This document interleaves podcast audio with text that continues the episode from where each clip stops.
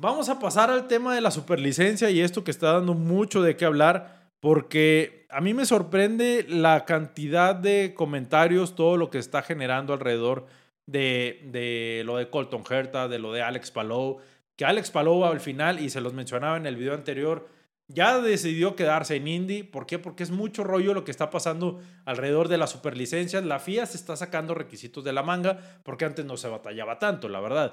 Acuérdense cuando corrió Sebastián Bourdais, dio el brinco rápido, el brinco directo de IndyCar a Fórmula 1. Duró muy poquito, pero bueno, esas ya son otras historias. Pero en el caso de Colton Herta, que le están pidiendo prácticamente, la FIA le decía: vente a correr a Fórmula 3, a una categoría que pertenezca a la FIA, y luego ya vemos si tienes las capacidades para correr en Fórmula 1.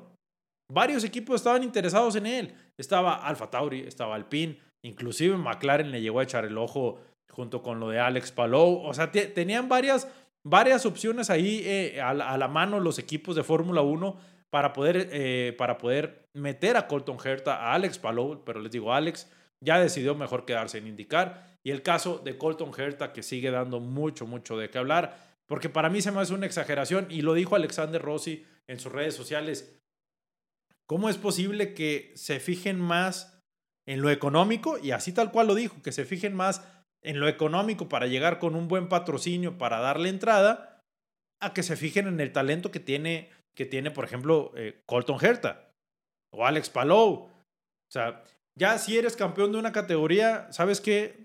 Pues no puedes venir, necesitas sumar puntos, y este sí te da puntos, esto no te da puntos, mejor vente a esta categoría, mejor vente para acá, mejor corre aquí, y vemos. Se está saliendo de las manos completamente la situación de las superlicencias. Por eso le están dando muchas horas en simulador a Pato O'Ward, a Alex Palou, inclusive Colton Herta, que probaron en Barcelona, que han probado en los test privados. Inclusive se habla de que a Pato O'Ward le van a dar los libres uno en el Gran Premio de la Ciudad de México. Obviamente McLaren quiere afianzar una base de seguidores, pero también quiere que las marcas mexicanas que van a estar en el Gran Premio vean que hay talento, vean que Pato O'Ward puede llegar a correr en Fórmula 1, porque también tiene el tema de la superlicencia. Por eso le están dando más tiempo, les digo, en las prácticas libres, en los test privados. A los pilotos les sirve mucho esto. Y si el equipo se está interesando en esto, es porque tiene un futuro ahí medio marcado para ellos en la Fórmula 1. Los están considerando. Red Bull sabemos que tiene su escuela de pilotos, o su Junior Academy. McLaren no tiene tanto esto, pero por eso está echando mano de Alex Palou, de Pato, inclusive de Colton Herta también. Entonces, de ahí se están agarrando. Ojalá la FIA no hiciera tan complicado el tema de las superlicencias.